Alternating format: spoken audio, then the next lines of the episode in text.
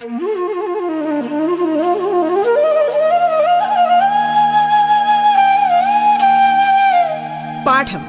കേട്ടു പഠിക്കാൻ radio കേരളയിലൂടെ.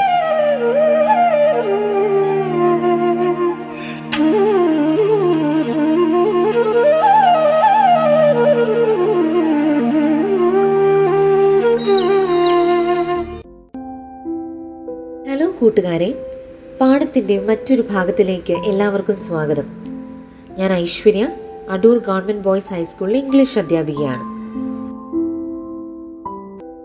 Hello കൂട്ടുകാരെ എല്ലാവർക്കും പാഠത്തിലേക്ക് സ്വാഗതം.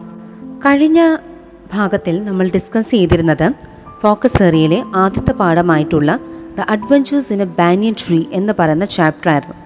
അത് എഴുതിയിരിക്കുന്നത് എല്ലാവർക്കും അറിയാലോ? റസ്കിൻ ബോണ്ടാണ് എഴുതിയിരിക്കുന്നത്. ഇനിയും അതുമായിട്ട് റിലേറ്റ് ചെയ്ത ക്വസ്റ്റ്യൻസ് ആയിരുന്നു. അതായത് എസ് എസ് എൽ സിക്ക് വരാൻ സാധ്യതയുള്ള ക്വസ്റ്റ്യൻസ് ആയിരുന്നു നമ്മൾ ഡിസ്കസ് ചെയ്തിരുന്നത്. ഇന്ന് നമ്മൾ ഡിസ്കസ് ചെയ്യാൻ പോകുന്നത് സെക്കൻഡ് ചാപ്റ്റർ ആയിട്ടുള്ള the snake and the mirror ആണ്.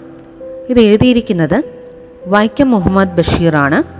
അദ്ദേഹത്തെ നമ്മൾക്ക് എല്ലാവർക്കും അറിയാം. ബേപ്പൂർ സുൽത്താൻ എന്നറിയപ്പെടുന്ന വൈക്കം മുഹമ്മദ് ബഷീറിന്റെ പാമ്പും കണ്ണാടിയും എന്ന് പറയുന്ന കഥയാണ് നമ്മൾ ഈ പഠിക്കുന്ന ദ സ്നേക്ക് ആൻഡ് മിറർ എന്ന് പറയുന്നത്. ഇനിയും ഒരു ഡോക്ടറിന്റെ കയ്യിൽ വിഷമുള്ള ഒരു പാമ്പ് ചുറ്റുന്നതും അദ്ദേഹം അനുഭവിക്കുന്ന മാനസിക സംഘർഷങ്ങളും ഒക്കെയാണ് ഈ ഒരു കഥയിൽ വളരെ രസകരമായിട്ടുള്ള രീതിയിൽ ബഷീർ അവതരിപ്പിച്ചിരിക്കുന്നത്. ഇനിയും നമുക്ക് ഇതിലെ ഓരോ ചോദ്യങ്ങളിലേക്കും പോകാം. The homeopath is a humorous character in the short story the snake and the mirror prepare a cat sketch of homeopath ഇതാണ് നമ്മുടെ ആദ്യത്തെ ചോദ്യം. അതായത് ഈ ഡോക്ടർ അതായത് ഈ സ്നേക്ക് ആൻഡ് മിറർ എന്ന് പറഞ്ഞ ചാപ്റ്ററിലെ പ്രധാന കഥാപാത്രമായ ഡോക്ടർ അദ്ദേഹം വളരെയധികം ഹ്യൂമർ നിറഞ്ഞൊരു കഥാപാത്രത്തെയാണ് അവതരിപ്പിച്ചിരിക്കുന്നത്. അതായത് അദ്ദേഹം ചെയ്യുന്ന പ്രവൃത്തികളിലാണ് ഹ്യൂമർ. അദ്ദേഹം കണ്ണാടിയിൽ നോക്കി സ്വന്തം സൗന്ദര്യം ആസ്വദിക്കുന്നതും അതിനെ ഒരുപാട് പുകഴ്ത്തുന്നതും പിന്നെ വണ്ണമുള്ളൊരു ഭാര്യയെ കല്യാണം കഴിക്കണമെന്ന് ആഗ്രഹിക്കുന്നതും അതാവുമ്പോൾ താൻ ഓടിയാലും ഓടി രക്ഷപ്പെടാൻ ശ്രമിച്ചാലും തന്നെ പിടിക്കില്ല. എന്നൊക്കെ ആശ്വസിക്കുന്നതുമൊക്കെയാണ് നമുക്കിവിടെ ഹ്യൂമറായിട്ട് നമുക്കിവിടെ കാണാനായിട്ട് സാധിക്കുന്നത്. അപ്പോൾ ഈ ഹോമിയോപാത്തിന്റെ ക്യാരക്ടർ എന്ന് പറയുന്നത് വളരെ ഹ്യൂമറസ് ആയിട്ടുള്ള ഒരു ക്യാരക്ടറാണ് അപ്പോൾ അദ്ദേഹത്തിന്റെ ഒരു ക്യാരക്ടർ സ്കെച്ച് പ്രിപ്പയർ ചെയ്യാനായിട്ടാണ് നമ്മളോട് ഇതിനകത്ത് ആവശ്യപ്പെട്ടിരിക്കുന്നത്. അപ്പോൾ ക്യാരക്ടർ സ്കെച്ച് പ്രിപ്പയർ ചെയ്യാൻ കഴിഞ്ഞ ഒരു നമ്മളൊരു ഓഡിയോ ചെയ്തിരുന്ന അഡ്വഞ്ചേഴ്സ് ഇൻ ബാനിയൻ ട്രീയുടെ അപ്പം അതിനകത്ത് ക്യാരക്ടർ സ്കെച്ച് എങ്ങനെയാണ് പ്രിപ്പയർ ചെയ്യുന്നതെന്ന് ഞാൻ നിങ്ങളോട് പറഞ്ഞിരുന്നു. ഓക്കെ അപ്പോൾ നമുക്കത് നോക്കാം. സ്കെച്ച് എന്ന് പറയുമ്പം ആദ്യം വേണ്ടത് ഒരു സ്യൂട്ടബിൾ ടൈറ്റിലാണ് ഒന്നെങ്കിൽ നിങ്ങൾക്ക് സ്വന്തമായിട്ട് ആ ക്യാരക്ടർ റിലേറ്റഡ് ആയിട്ടൊരു ടൈറ്റിൽ ക്രിയേറ്റ് ചെയ്യാം. അതല്ലെങ്കിൽ നിങ്ങൾക്ക് ആ ക്യാരക്ടറിന്റെ പേര് തന്നെ കൊടുത്താലും മതി എന്നുള്ളതാണ്. ഇനി രണ്ടാമത്തേത് നമുക്ക് ആ ഒരു സ്റ്റോറി ഇപ്പം സ്നേക്ക് ആൻഡ് മിറർ എന്നുള്ള സ്റ്റോറി എന്നാണ് ഇത് എടുത്തിരിക്കുന്നത്. അല്ലെങ്കിൽ അതിലെ കഥാപാത്രമാണിത്. പിന്നെ ഓദർ ഇതാണ് വൈക്കം മുഹമ്മദ് ബഷീർ ആണ് ഈ ക്യാരക്ടറിനെ ക്രിയേറ്റ് ചെയ്തിരിക്കുന്നത് എന്നൊക്കെ പറഞ്ഞ് നിങ്ങൾക്ക് എഴുതാനായിട്ട് പറ്റും. പിന്നെ ക്യാരക്ടറിന്റെ പ്രത്യേകതകൾ അതായത് അദ്ദേഹത്തിന്റെ physical qualities age gender sex profession colour dress code ethnicity ഇതെല്ലാം നിങ്ങൾക്ക് മെൻഷൻ ചെയ്യാം. പിന്നെ നിങ്ങൾക്ക് ചെയ്യാൻ പറ്റുന്നത് സ്റ്റോറിയിൽ അദ്ദേഹത്തിന്റെ പ്രാധാന്യം എന്താണ് അദ്ദേഹം മറ്റേ ക്യാരക്ടേഴ്സ് തമ്മിലുള്ള റിലേഷൻ എന്താണ് എന്നൊക്കെ നിങ്ങൾക്ക് മെൻഷൻ ചെയ്യാനായിട്ട് സാധിക്കും. പിന്നെ നിങ്ങൾ കണ്ടിട്ടുള്ള ഏതെങ്കിലും സിനിമയോ അല്ലെങ്കിൽ നിങ്ങൾ വായിച്ചിട്ടുള്ള ഏതെങ്കിലും കഥയിൽ ക്യാരക്ടറുമായിട്ട് എന്തെങ്കിലും കമ്പാരിസൺ ഉണ്ടോ? അത് നിങ്ങൾക്ക് പറയാം.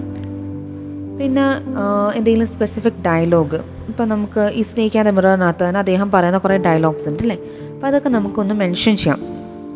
അങ്ങനെയും നമുക്ക് ആ ക്യാരക്ടറിനെ ഡിസ്ക്രൈബ് ചെയ്യാനായിട്ട് സാധിക്കും. പിന്നെ പാരഗ്രാഫ് നല്ല രീതിയിൽ തന്നെ അറേഞ്ച് ചെയ്യുക ഒരു രണ്ട് തൊട്ട് മൂന്ന് പാരഗ്രാഫ് വരെയൊക്കെ ആയിട്ട് എഴുതാനായിട്ട് ശ്രമിക്കുക. ഒറ്റ പാരഗ്രാഫിൽ മൊത്തം ഇങ്ങനെ കുത്തി നിറയ്ക്കാതെ രണ്ടോ മൂന്നോ പാരഗ്രാഫായിട്ടൊക്കെ എഴുതാനായിട്ട് ശ്രദ്ധിക്കാം. പിന്നെ പ്രസന്റ് ടെൻസിൽ ക്യാരക്ടർ സ്കെച്ച് എഴുതാനായിട്ട് ശ്രദ്ധിക്കുക അപ്പം ഇത്രയുമാണ് ക്യാരക്ടർ സ്കെച്ച് നോക്കുമ്പം നിങ്ങൾക്ക് ചെയ്യാൻ പറ്റുന്നത്.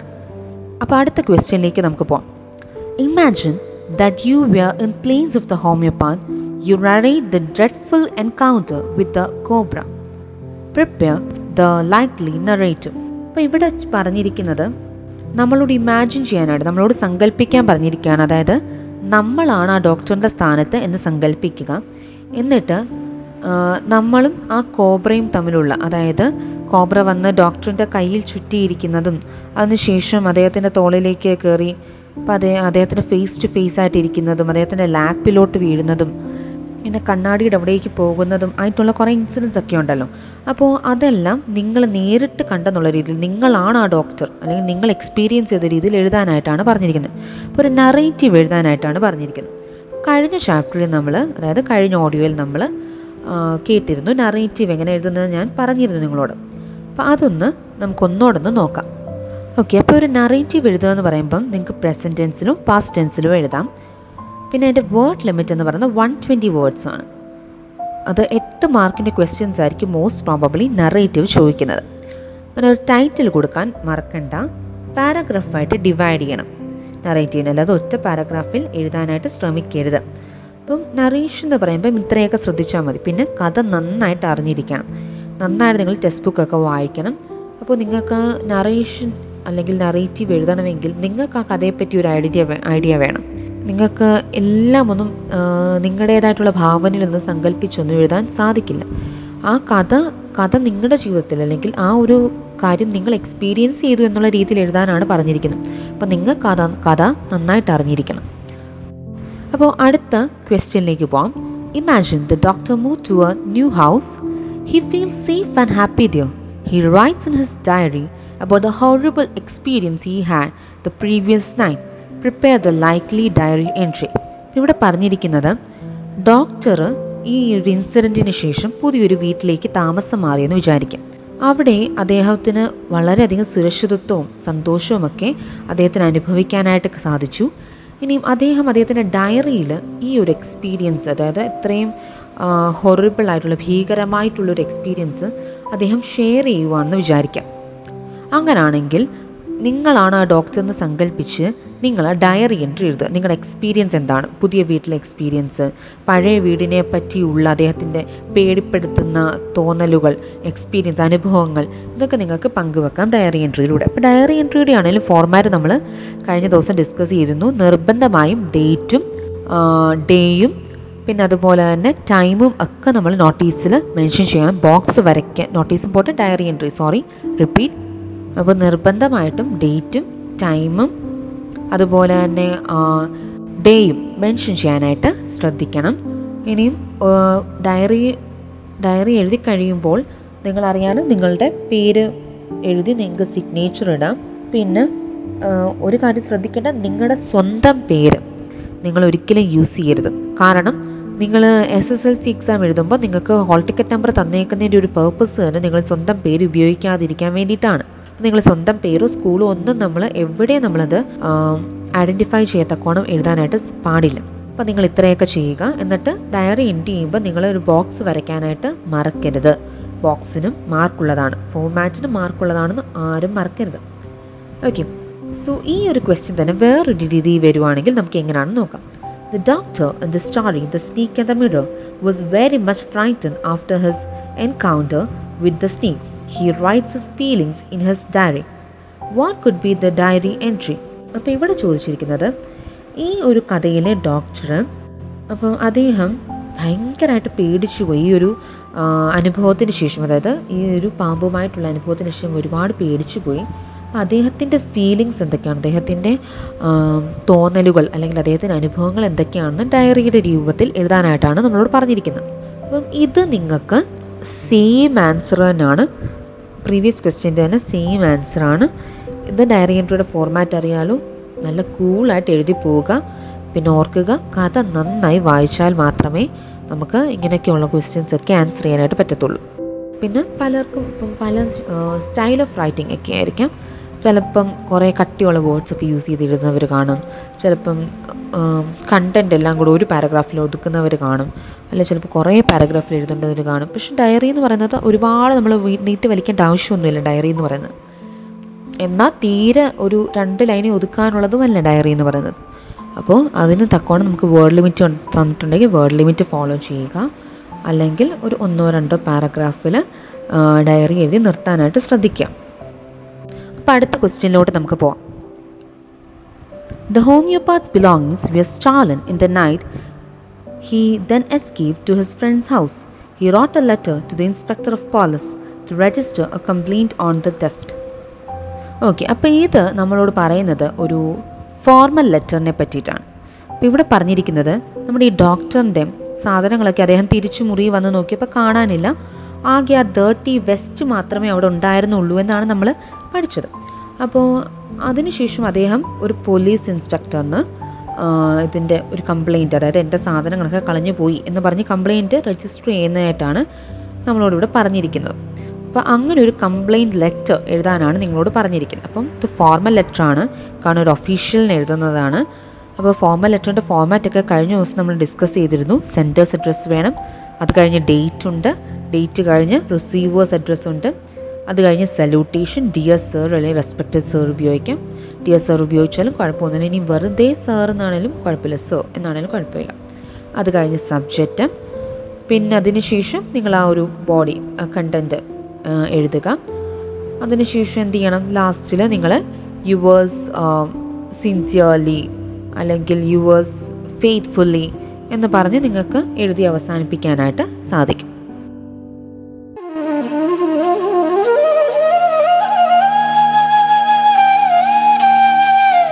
പാഠം കേട്ടു പഠിക്കാൻ റേഡിയോ കേരളയിലൂടെ. പാഠത്തിൽ ഇനി ഇടവേള.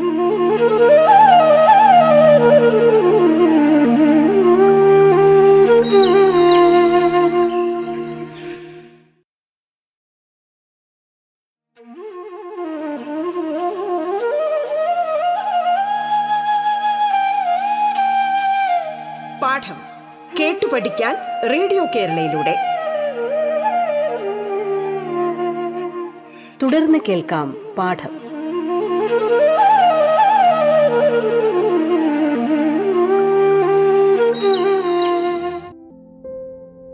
ഇനി നിങ്ങൾ the doctor's letter to his mother about his horrible experience ഇങ്ങനെ ഒരു ചോദ്യമാണ് ചോദിക്കുന്നതെങ്കിൽ അമ്മയ്ക്ക് എഴുതുന്ന കത്താണ് അല്ലേ? അമ്മയ്ക്ക് എഴുതുന്ന കത്ത്. അതുകൊണ്ട് അവിടെ നിങ്ങൾക്ക് ഇൻഫോർമൽ ലെറ്റർ മതി. ഇൻഫോർമൽ ലെറ്ററിനകത്ത് നമുക്ക് സെന്റേഴ്സ് അഡ്രസ്സും ഡേറ്റും സല്യൂട്ടേഷനും കണ്ടന്റും പിന്നെ ലാസ്റ്റ് സിഗ്നേച്ചറും മാത്രം മതി. Okay signature means closing salutation കഴിഞ്ഞിട്ട് നമുക്ക് സിഗ്നേച്ചർ ഇത്രയും മാത്രം മതി.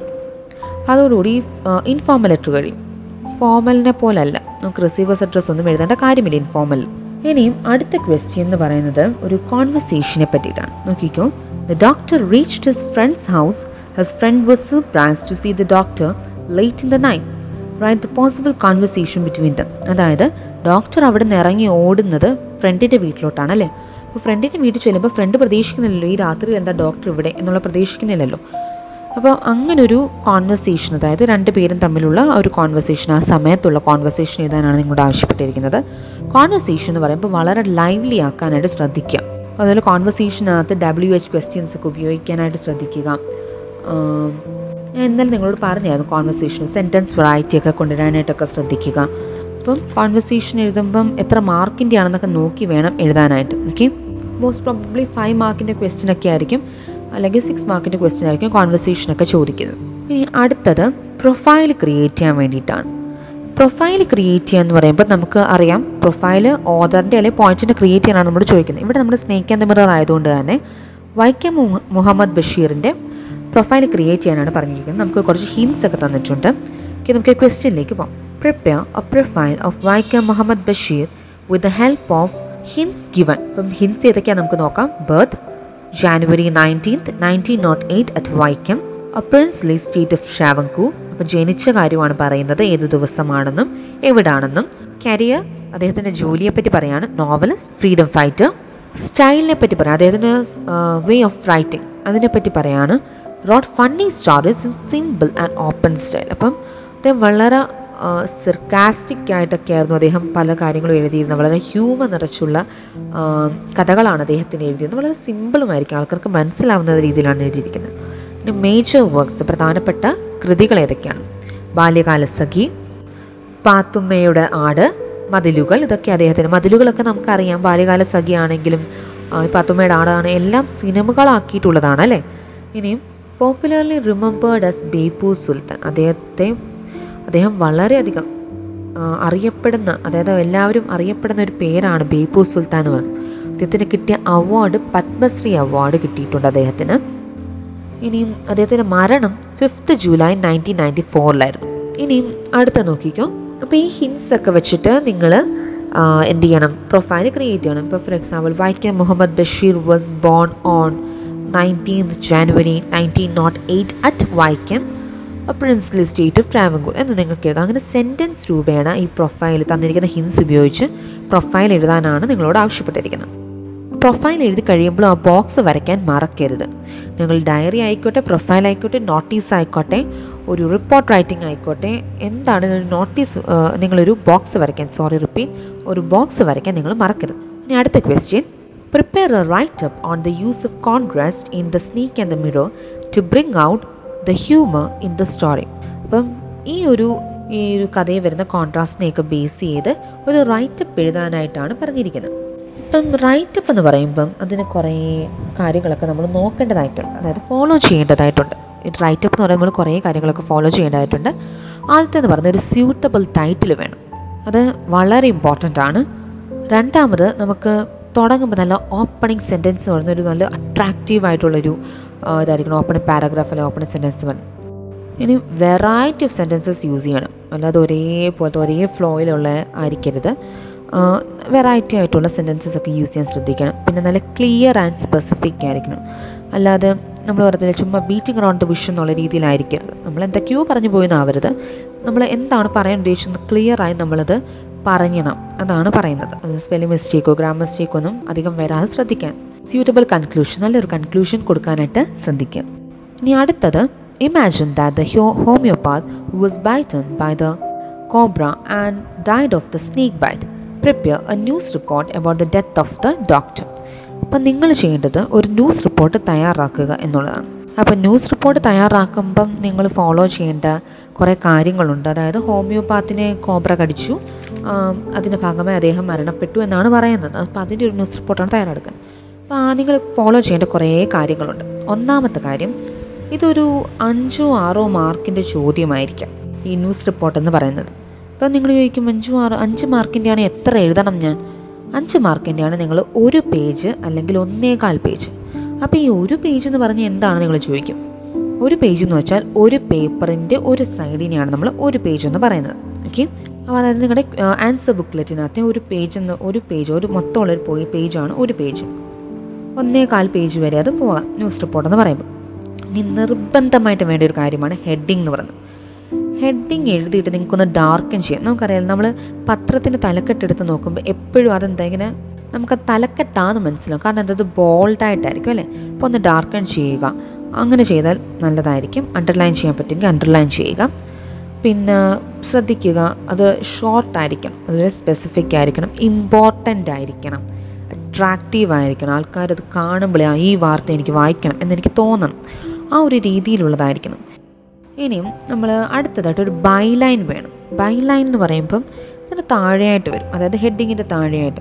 ആരാണ് ന്യൂസ് റിപ്പോർട്ട് ചെയ്യുന്നത്? ചിലപ്പോൾ ഒരു പേരായിരിക്കാം. പേര് വേണം നിങ്ങൾക്ക് എഴുതാം. ഇപ്പം ഇന്ന ആൾ ഇപ്പോൾ സതീഷ് മേനോൻ ആണ് റിപ്പോർട്ട് ചെയ്യുന്നതെങ്കിൽ സതീഷ് മേനോൻ എഴുതാം. ഇനി അതല്ല നിങ്ങളിപ്പം സ്റ്റാഫ് റിപ്പോർട്ടർ സ്പെഷ്യൽ കറസ്പോണ്ടന്റ് എന്നൊക്കെ പറഞ്ഞ് എഴുതാനായിട്ട് സാധിക്കും. ഇനി ഇതിന്റെ കൂടെ തന്നെ വരുന്ന വേറൊരു കാര്യമാണ് പ്ലേസ് ആൻഡ് ഡേറ്റ് എന്ന് പറയുന്നത്. പ്ലേസ് മാത്രമായിട്ടാണ് കൂടുതൽ നമ്മൾ എഴുതി കാണാറുള്ളത്. ഡേറ്റിനേക്കാളും കൂടുതൽ നമ്മൾ പ്ലേസ് മാത്രമായിട്ടാണ് എഴുതി കാണാറ്. ഇനി ആദ്യത്തെ പാരഗ്രാഫ് നമുക്കറിയാം. പാരഗ്രാഫ് ഡിവിഷൻ വളരെ ഇമ്പോർട്ടന്റ് ആണ് ഒരു ന്യൂസിൽ ഇനി നമുക്കറിയാം ഇതിന്റെ ഒരു പാറ്റേൺ എന്ന് പറയുന്നത് ഇൻവേർട്ടഡ് പിരമിഡ് സ്റ്റൈലാണ് അതായത് ഏറ്റവും ഇമ്പോർട്ടന്റ് ആയിട്ടുള്ളത് ആദ്യം അതിനുശേഷം ലെസ് ഇമ്പോർട്ടന്റ് ആയിട്ടുള്ളത്. അങ്ങനെ ഉള്ള രീതിയിലാണ് ന്യൂസ് റിപ്പോർട്ട് പോകുന്നത്. ഫസ്റ്റ് പാരഗ്രാഫ് എന്ന് പറയുമ്പം അതിനകത്ത് മൊത്തം ഡബ്ല്യു എച്ച് ക്വസ്റ്റ്യൻസിനുള്ള ആൻസർ ആയിരിക്കും. അതായത് വാട്ട് എന്താണ് എങ്ങനെയാണ് എവിടെ വെച്ച് എപ്പോൾ ഇതൊക്കെയുള്ള ക്വസ്റ്റ്യൻസിനുള്ള ആൻസർ ആണ് ഫസ്റ്റ് പാരഗ്രാഫ് എന്ന് പറയുന്നത്. അപ്പോൾ ഏറ്റവും ഇമ്പോർട്ടന്റ് ആയിട്ടുള്ളത് ആദ്യം കൊടുക്കാനായിട്ട് ശ്രദ്ധിക്കുക. ഇനിയും ഇത് തേർഡ് പേഴ്സൺ നറേറ്റീവിലാണ് അതായത് ഹീ ഷീ ഇറ്റ് ദേ ഇങ്ങനെ വേണം അത് നറേറ്റ് ചെയ്യാനായിട്ട്. പിന്നെ പ്രത്യേകം ശ്രദ്ധിക്കേണ്ടത് സിമ്പിൾ സെന്റൻസസ് ഉപയോഗിക്കുക. ഒരുപാട് നീട്ടി വലിച്ച് വലിയ സെന്റൻസസ് നമ്മൾ ഉപയോഗിക്കാതിരിക്കാനായിട്ട് ശ്രദ്ധിക്കുക.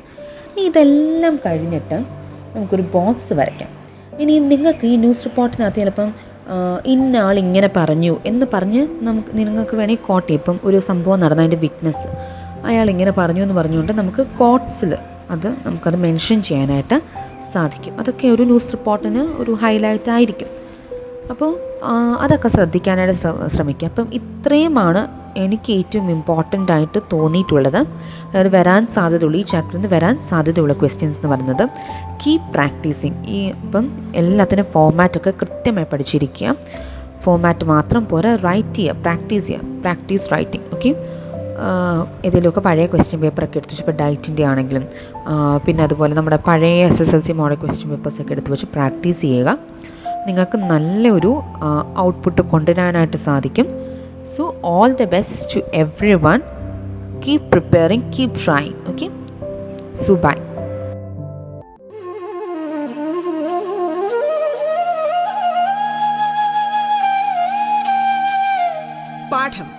കേട്ടു പഠിക്കാൻ റേഡിയോ കേരളയിലൂടെ. പാഠത്തിന്റെ ഇന്നത്തെ അധ്യായം പൂർണമാകുന്നു. ഇനി അടുത്ത ദിവസം കേൾക്കാം. നമസ്കാരം.